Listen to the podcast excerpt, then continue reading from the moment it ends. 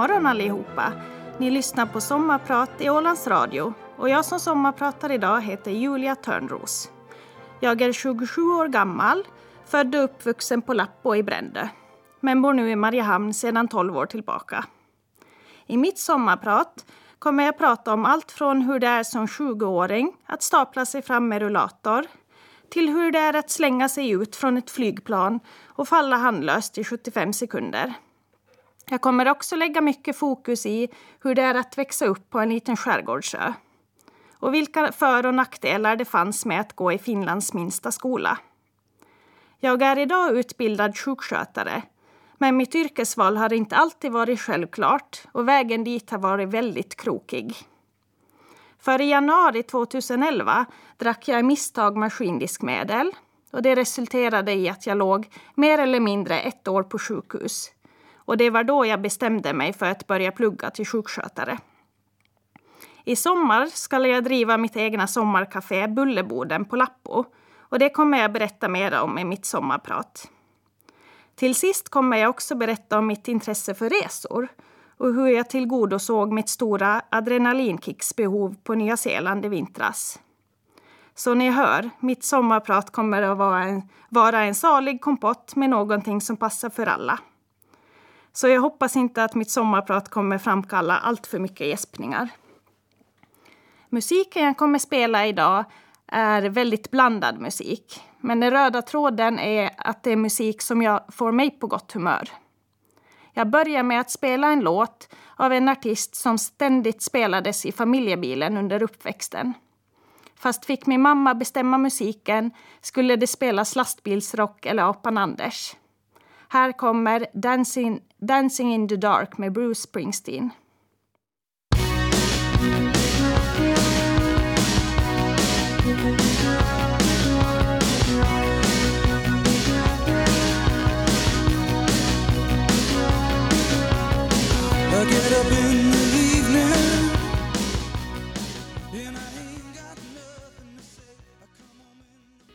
Du lyssnar på Sommarprat i Ålands Radio med mig, Julia Törnros.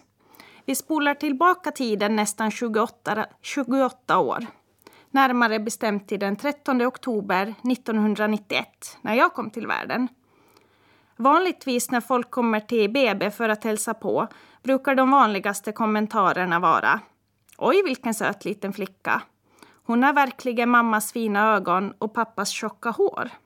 Men när folk kom och hälsade på mig på BB fick jag höra Oj, hon ser ut som en gammal kökarstant hon där flickan.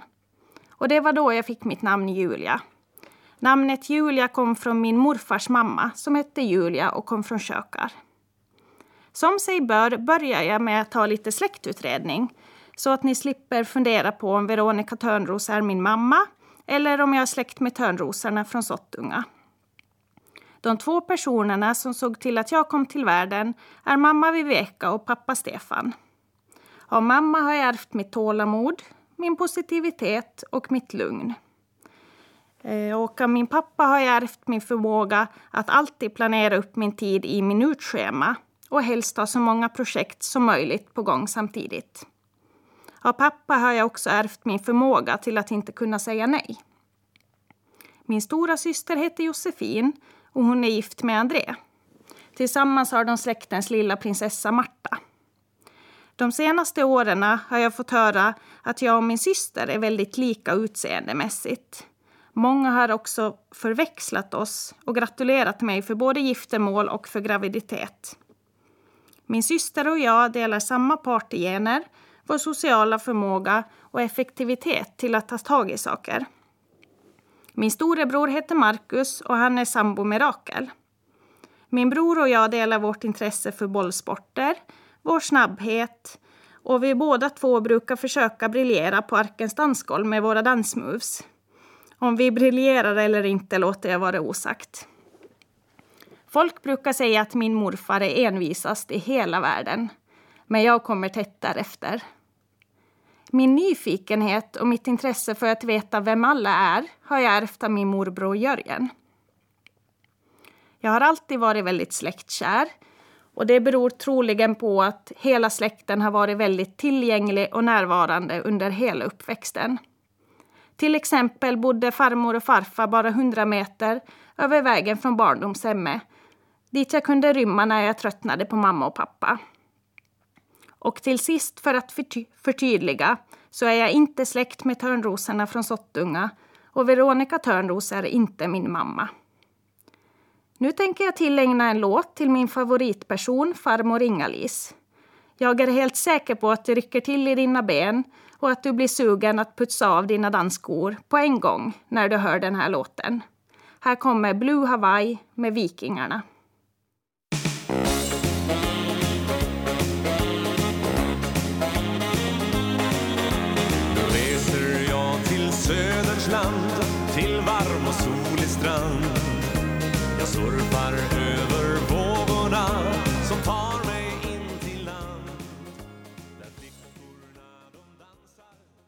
Jag är som sagt född och uppvuxen på skärgårdsön Lappo som ligger på Brändö.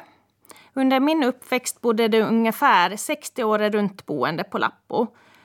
Eh, och det var ganska mycket i jämförelse med dagens 30 året runt boende. Det är väldigt speciellt att växa upp på en liten skärgårdsö med så få invånare, där alla egentligen är släkt med varandra mer eller mindre. Men jag tycker det fanns mest fördelar med att växa upp på Lappo. Gemenskapen i byn blev väldigt genuin, vilket märks även än idag då jag känner att jag kommer hem på riktigt när jag kommer till Lappo. Trots att jag bott i Mariehamn i nästan 12 år. Så Lappo kommer alltid ligga mig väldigt varmt om hjärtat. Sen finns det ju också vissa nackdelar med en liten ö. En av dem var att utbudet på kompisar inte var så stort. I dagisålder hade jag två kompisar. Min kusin Caroline och Jeanette. Tyvärr flyttade Jeanette till Mariehamn precis innan vi började skolan.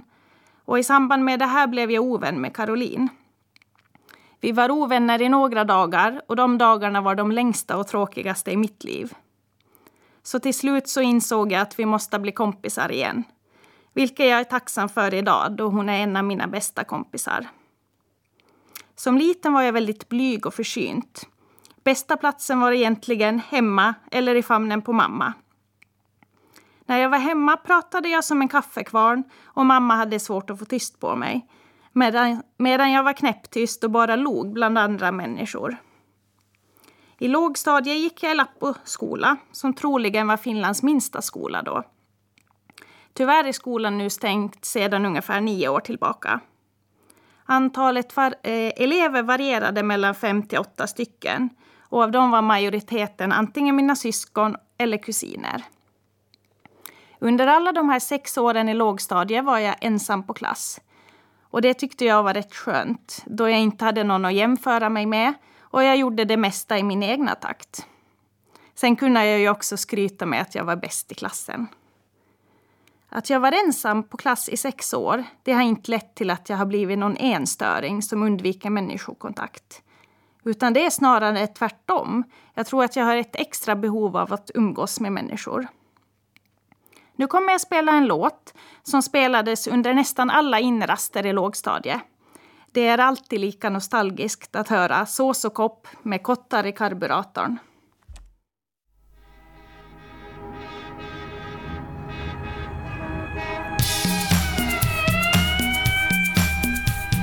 Röd man säger stopp, där stanna, grön man säger gå. Dessa gubbar grannar måste du hålla reda på. Fight!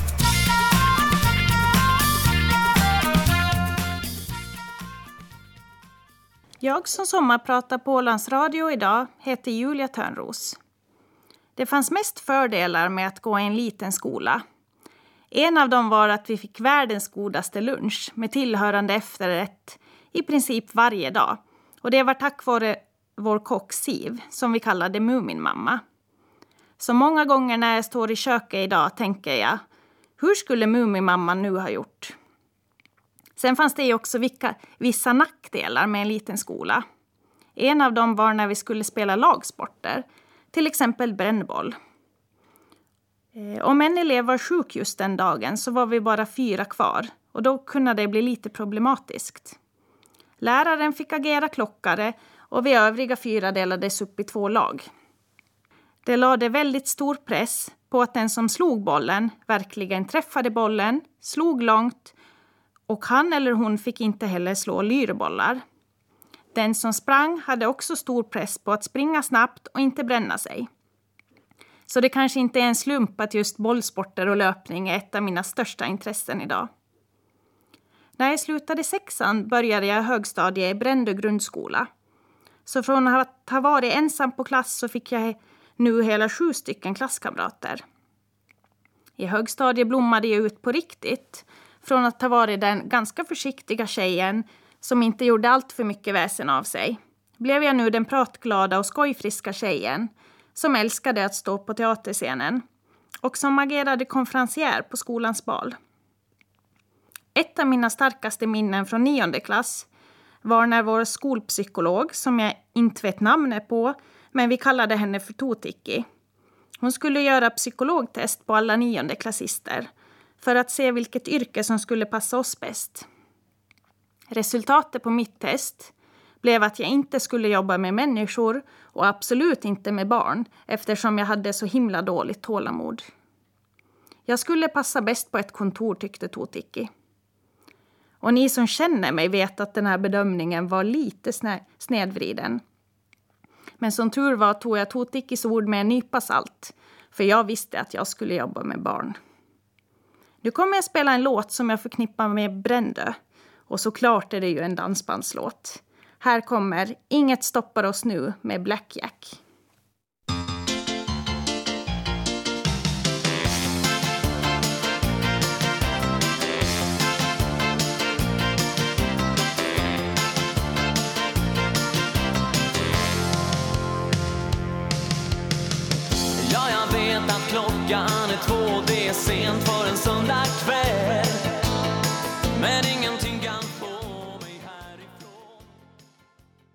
Jag heter Julia Törnros och jag sommarpratar på Ålands Radio idag. Efter högstadiet flyttade, flyttade jag till Mariehamn för att börja samhälleliga och sociala linjen på Ålands yrkesskola, som det då hette. Att flytta hemifrån som 15-åring, det var både läskigt, roligt och väldigt lärorikt. Lyckligtvis så delade jag lägenhet med min bror Marcus, så vi kunde dela på ansvaret. Även fast fast han inte var så där värst ivrig på att varken diska, handla, kocka eller städa. Efter gymnasiet tog jag ett sabbatsår och trotsade Totikis råd om att inte jobba med barn. Jag fick ett års anställning som barnskötare på daghemmet Nyckelpigan i Eckerö. Samtidigt som jag sökte in till barnträdgårdslärare i Jakobstad och kom in. Men det blev aldrig något Jakobstad för mig. För i januari 2011 råkade jag i misstag få i mig maskindiskmedel. Och det resulterade i att jag låg mer eller mindre ett år på sjukhus. Så nu är det många som funderar hur jag lyckades få i mig maskindiskmedel. Jo, jag var på ett 40-årskalas på en ungdomslokal ute på Brändö. Och senare under kvällen skulle jag gå till köket för att dricka ett glas vatten. Det var väldigt trångt i köket och eh, allmänt oredigt, så jag ville inte störa arbetet där. Men då såg jag en vattendunke, eller vad jag trodde var en vattendunke. Så jag hällde upp i ett glas och tog en klunk. Men väldigt hastigt märkte jag att det var någonting som var helt galet. Jag har aldrig tidigare druckit 90% i sprit, men jag kan tänka mig att det kändes precis som att dricka det. Det brände i hela strupen och klunken kom upp lika snabbt som jag hade svalt den. Följande dygn skulle bli det värsta dygnet i mitt liv. För jag kunde varken äta eller dricka efteråt eftersom det brände så mycket i min hals när jag svalde. Ni som någon gång haft riktigt, riktigt ont i halsen kan tänka er hur det kändes. Min morfar, som är en väldigt klok man, han försökte ge mig surmjölk för att neutralisera det basiska maskindiskmedlet som jag druck, druckit. Dock kunde jag inte svälja det heller. Efter en sömnlös natt med bröstsmärtor och uppkastningar så bestämde pappa att han och jag skulle ta färjan till fasta Åland och åka in till akuten. Men ni kan ju tänka er vad personalen på akuten tänkte när en 19-årig tjej kom in till akuten en söndagkväll med smink i hela ansiktet iklädd ett gammalt nattlinne och säger Jag var på fest igår och jag tror att jag i misstag drack maskindiskmedel. Läkaren trodde såklart inte på vad jag sa utan placerade mig direkt i bakfyllefacket. Hon gav mig en Panadol som jag knappt kunde svälja och sa att jag skulle fara hem och vila. Jag berättade för läkaren att min tunga var helt sönderbränd men hon var inte alls intresserad av att undersöka det. Man söker ju aldrig upp akuten utan anledning så att då inte bli tagen på allvar kändes väldigt kränkande. Men efter ännu en sömnlös natt och när jag fortsättningsvis inte kunde svälja någonting ringde min faste Veronica in till akuten och sa ganska så bestämt. Nu kommer Julia in till akuten igen och ni skickar inte hem henne förrän ni undersökt henne ordentligt och vet vad hon har för fel. Den här gången möttes jag som tur var av världens gulligaste sjukskötare i dörren till akuten. Hon såg till, till, hon såg till att läkaren lyssnade på mig den här gången och tog mig på allvar. Nu blev jag inlagd på kirurgiska avdelningen. Här kommer I don't care med Ed Sheeran och Justin Bieber.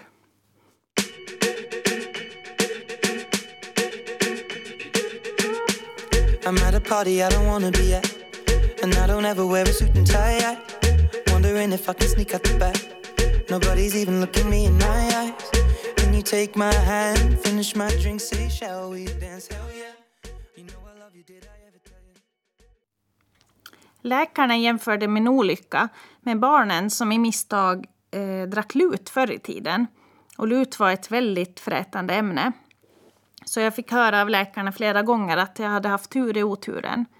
I värsta fall så kunde jag haft livshotande skador. Maskindiskmedel orsakade allvarliga skador på min matstrupe och det gjorde att det bildades ärrvävnad i slemhinnan. Och matstrupen växte ihop. Och det i sin tur gjorde att jag fick väldigt svårt för att svälja överhuvudtaget. Stundtals kunde jag inte ens svälja ett glas vatten eller mitt egna saliv. Under min sjukdomstid levde jag på pureade soppor eller smoothies och framförallt på isglass. Som mest kunde jag äta upp till åtta isglassar på en dag så jag tror att jag tömde sjukhusets alla frysar på isglass. Alla som följde mig under min sjukdomstid vet att jag suktade efter en stor florrig pizza från dag ett på sjukhuset. Men det närmaste jag kunde komma en pizza var svampsoppa med pizzasmak som också blev min favoritsoppa. Ett år efter olyckan fick jag äta min pizza som jag suktat efter så länge. Dock kunde jag inte tillgodose mitt dagliga energibehov utan näringsdropp eller sån näring som jag fick via blodet eller via min PEG. PEG är en kanal som ger möjlighet att ge näring via en kateter som går in i bukväggen direkt till magsäcken. Under våren 2011 så åkte jag som en jojo mellan OHS och Tyx i Åbo. Och de försökte allting för att rädda min matstrupe. De försökte utvidga min strupe genom ballongvidgningar och genom att sätta ett metallnät, en så kallad stent, i min matstrupe för att hålla öppen passage. Men efter otaliga misslyckade försök så insåg läkarna så småningom att det krävdes en operation för att jag skulle kunna leva ett normalt liv igen.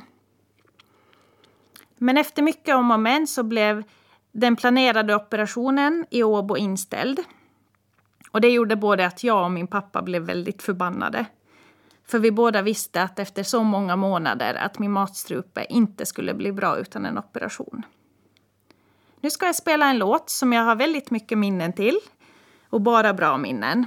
Jag kommer alltid förknippa den här låten med mitt innebandylag Lämlands IF och mitt korpfotbollslag Björnligan. Här kommer Vart jag mig i världen vänder med svenska björnstammen.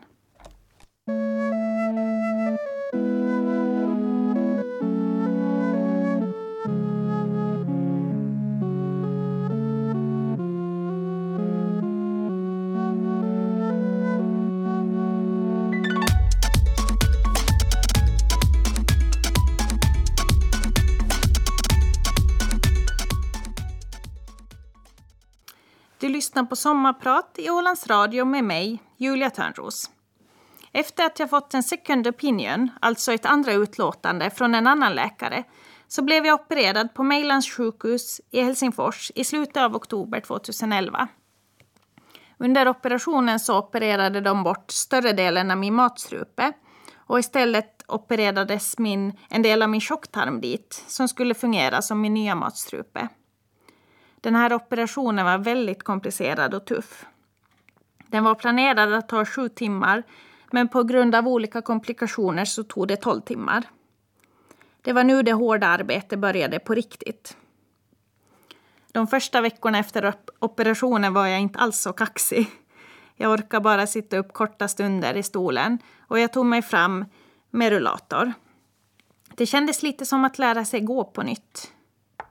Någon dag efter operationen så satte jag i en stol i max tio minuter när jag utbrister till mamma. Personalen här tar koll på mig. Nu vill jag fara hem. Och jag är en sån person som klagar väldigt sällan. Så den där meningen beskrev rätt bra hur svag jag faktiskt var. Jag vantrivdes verkligen i Helsingfors. Men det var mycket på grund av språket. Och vissa i vårdpersonalen var väldigt hårda mot mig. Till exempel var det en sjukskötare som sa att jag var i Helsingfors för att lära mig finska. Så hon skulle minsann inte prata svenska med mig. De första veckorna efter operationen så åt jag nästan ingenting. Men ju längre tiden gick så kunde jag sakta men säkert börja äta mat igen. Dock var det fortsättningsvis soppor på menyn. Efter sex tuffa veckor med ganska många oklara infektioner och bakslag så fick jag äntligen flyga hem till Åland och OHS igen. Den dagen minns jag så väl. Jag grät verkligen av glädje och jag hade bestämt för mig för att jag skulle bli frisk på riktigt. När jag väl var hemma på Åland så började jag återhämta mig sakta men säkert. Jag började gå utan rullator och min mat byttes ut från soppor till pajer och till slut så stod det äntligen normalkost på mitt matkort. Jag skulle börja skolan efter eh, nyår så jag började förbereda mig inför skolstart genom att lära mig hela människokroppen på latin. Min läkare Ragnar gav mig läxor varje morgon på läkarronden och hade förhör följande morgon. Vid det här laget hade jag gått ner nästan 10 kilo och det var ganska mycket för mig eftersom jag alltid har varit ganska smal. Så det sista som läkaren ordinerade till mig innan hemfärd var att jag skulle gå hem och dricka grädde och äta massor av choklad.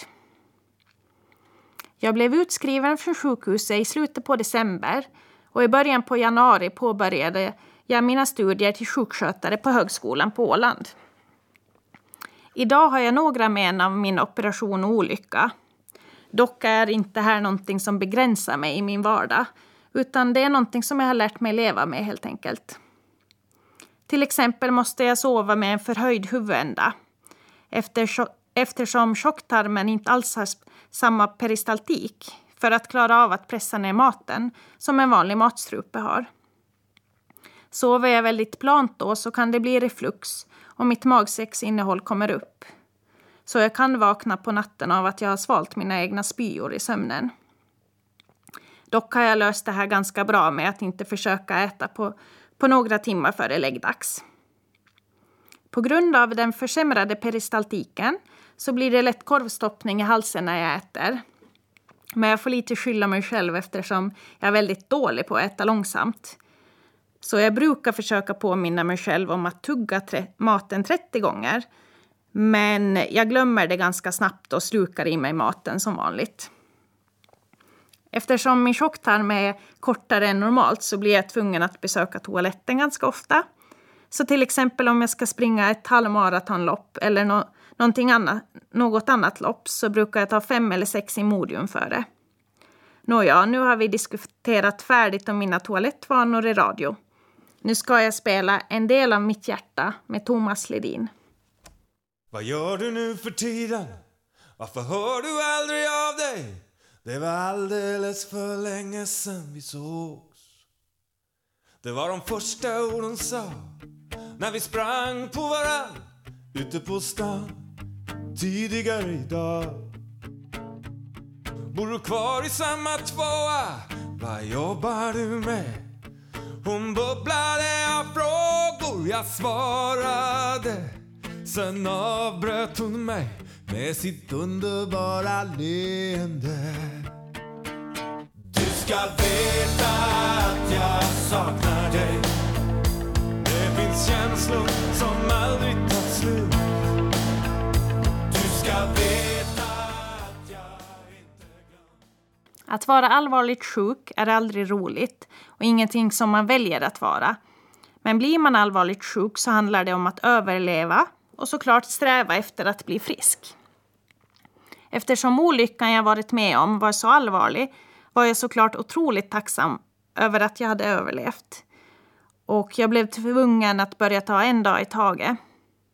Det som hjälpte mig mycket under min sjukdomstid var att jag alltid hade en tro om att jag skulle bli frisk. För varje vecka som gick så tänkte jag alltid att på fredag då, då blir jag nog frisk och då får jag åka hem.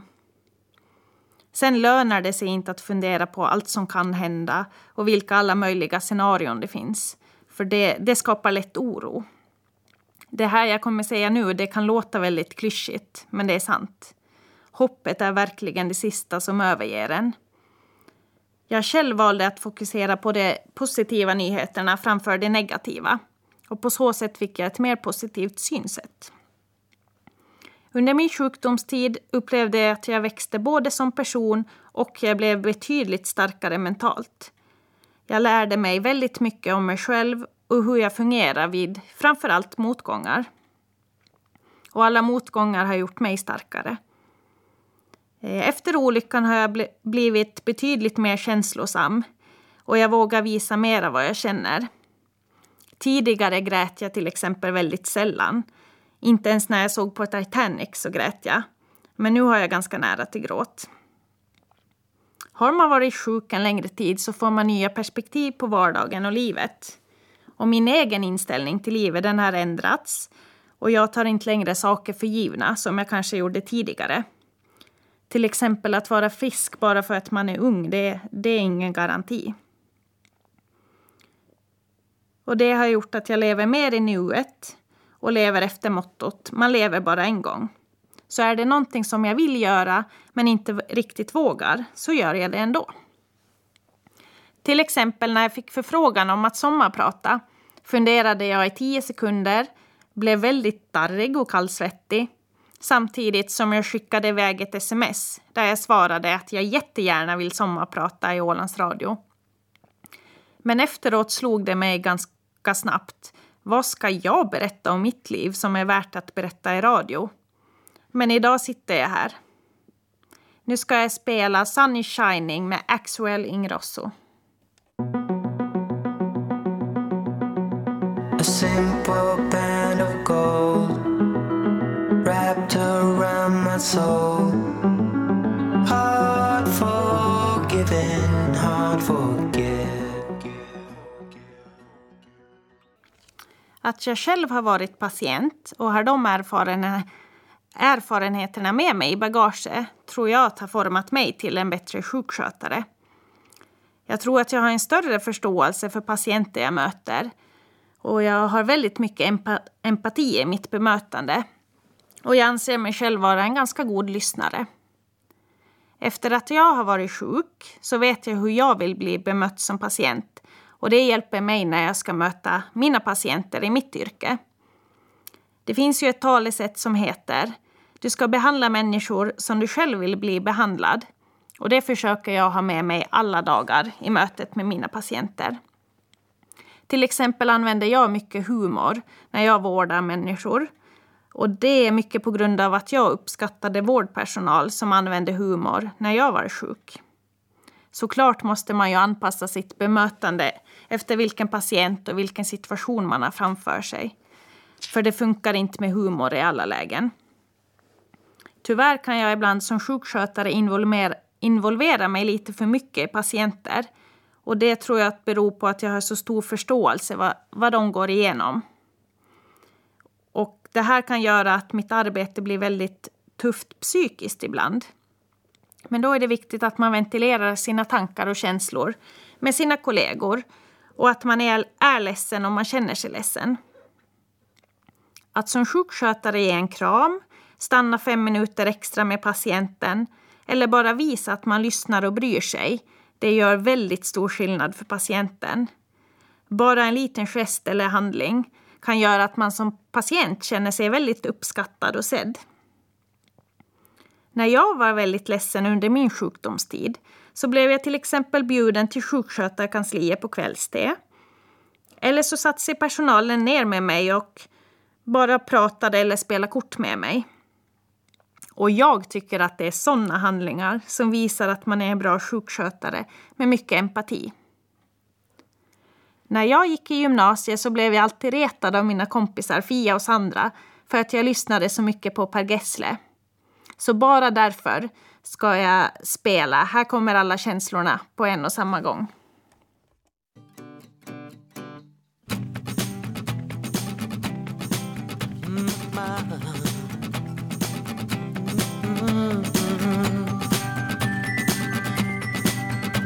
Jag borde ha förstått då när du tittade bort att allting har ett slut, att allt det vackra är kort Nu sitter jag och fryser på en regnig perrong. Och här kommer alla känslorna på en och samma gång.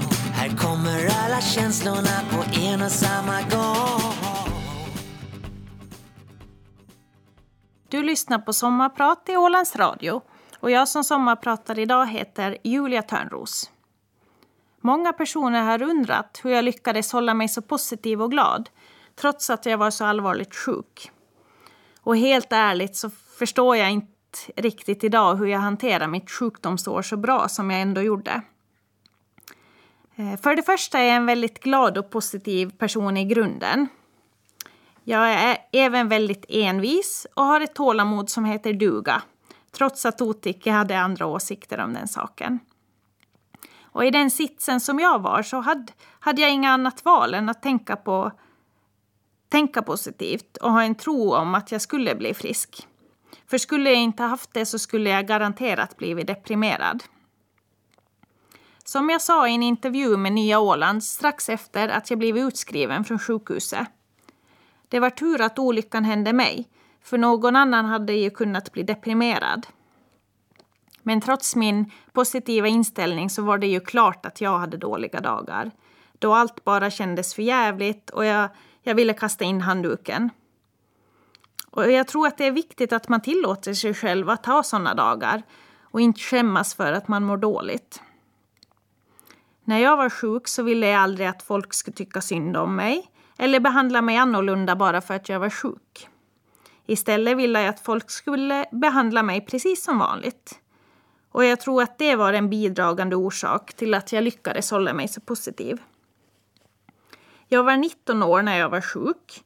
Och det är ju tiden när man ska leva livet, flytta från Åland, festa och göra massa galna saker. Som ni kanske förstår så hade jag inte möjligheten att leva det här livet fullt ut.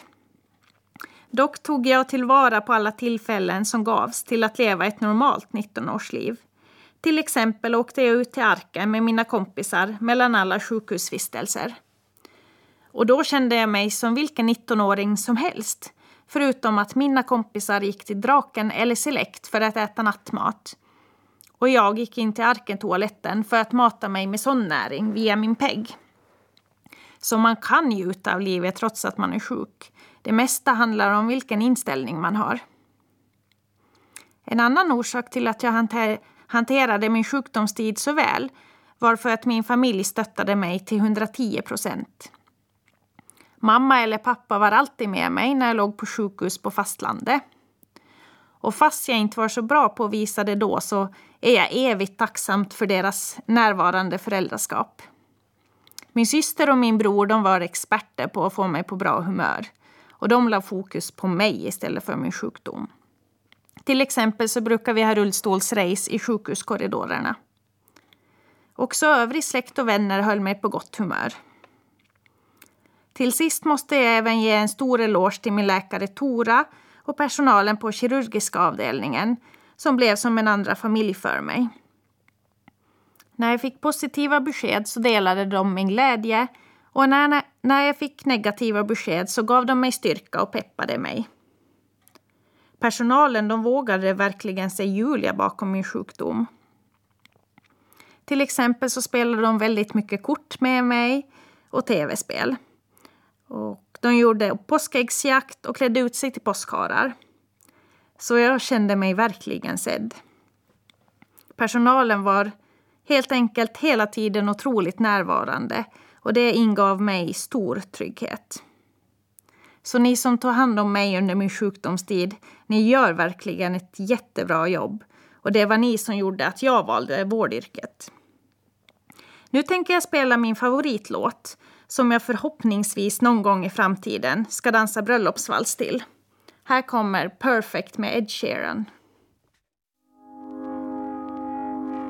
I found a love for me Darling, just dive right in. Follow my lead. Well, I found a girl Beautiful and sweet. Well, I never knew you were the someone waiting for me. Cause we were just kids when we fell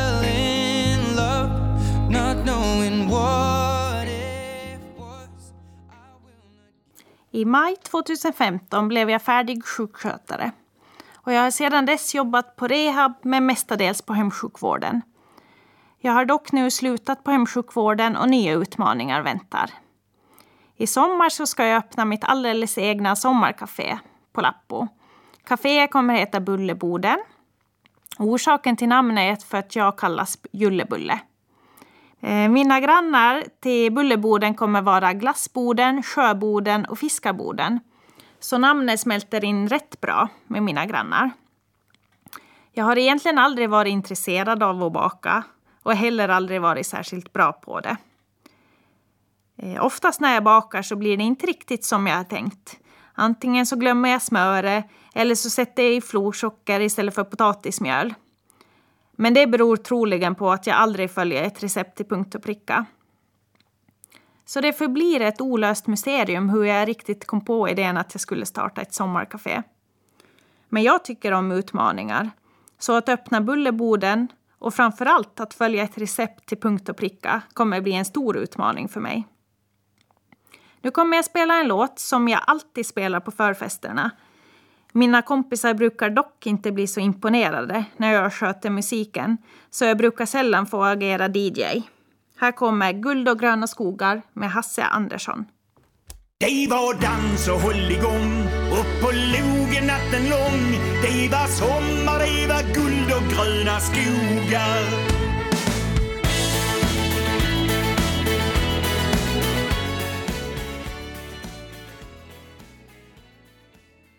Du lyssnar på Ålands Radio och jag som sommarpratar idag heter Julia Törnros. Jag har alltid tyckt om att resa och jag har rest väldigt mycket sedan jag var sex år. Både till varmare och kallare breddgrader. Jag har ett väldigt starkt minne från min första skidresa till Norge. Jag märkte väldigt snabbt att slalom, det var min grej. Men problemet var bara att jag varken kunde svänga, bromsa eller få stopp på skidorna. Så det var störtlopp som gällde oberoende om det var en grön eller en svart backe. Så ni kan tänka er vilken fart jag kom upp i. Och min pappa hade svårt att hinna med. Till slut blev han tvungen att sätta en sele på mig som var kopplad till honom. För då fick han någon slags kontroll över mig. Idag klarar jag mig lyckligtvis utan sele och jag kan både bromsa och svänga. Jag har rest till alla världsdelar förutom Antarktis och Sydamerika. Att upptäcka Sydamerika är absolut på min to-do-list. Antarktis känns dock inte lika aktuellt just nu. Min senaste resa gick till Nya Zeeland och Bali där jag och min kompis Joel reste runt i ungefär nio veckor. Ni som någon gång har sett Sagan om ringen som spelas in på Nya Zeeland vet vilka otroliga landskap filmen utspelar sig på det är sällan som saker är bättre än på film, men Nya Zeeland är faktiskt betydligt bättre i verkligheten än på film. Nya Zeeland är ett land framförallt för de äventyrslystna och för friluftsmänniskor. Före jag åkte iväg till Nya Zeeland så bestämde jag mig för att kliva ur min komfortzon och verkligen övervinna mina rädslor. Att bara göra sig förstådd och ta sig fram på engelska, det, det var en ganska stor utmaning för mig i början. Eftersom engelska aldrig har varit ett, ett av mina starka ämnen. Men folk verkade förstå mig för det mesta, trots att jag ibland hittade på egna översättningar. Eh, en av mina rädslor innan jag for till Nya Zeeland var höga höjder. Jag kunde få svindel av att stå på en köksstol och byta glödlampa. En av de första sakerna vi gjorde i Nya Zeeland var att hoppa fallskärm från ett flygplan från ungefär 18 500 feet som motsvarar 5,6 kilometer. Känslan när man sitter på flygplanskanten och dinglar med benen i luften, den är helt obeskrivlig. Jag förstod helt, helt enkelt inte vad jag gjorde eller vad som, vad som hände. Jag hade dock inget val när jag väl satt där, för jag var fastspänd i min instruktör. Så det var bara glatt att följa med min instruktör när han hoppade ut. Det tog ungefär 75 sekunder innan fallskärmen slogs ut och hela hoppet tog eh, fyra minuter. När vi hade landat igen på trygg och säker mark så frågade jag min instruktör direkt om vi kunde göra om hoppet. Så att hoppa fallskärm är det absolut häftigaste och sjukaste jag någonsin gjort. Så jag rekommenderar alla att göra det. Ett annat exempel på vad jag gjorde för att övervinna min höjdrädsla var att hoppa Nya Zeelands högsta gunga. Gungan var 120 meter upp i luften och man svingades 300 meter fram och tillbaks mot en bergvägg. Då trodde jag på riktigt att jag skulle dö.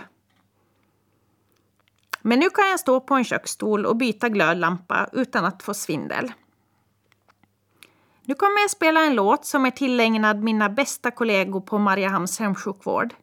Den 14 juni jobbade jag min sista arbetsdag där och jag kommer att sakna alla massor.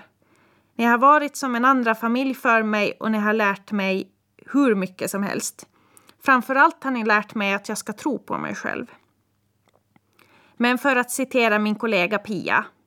Vi säger inte hej då, utan på återseende. Här kommer Avicii med Without You.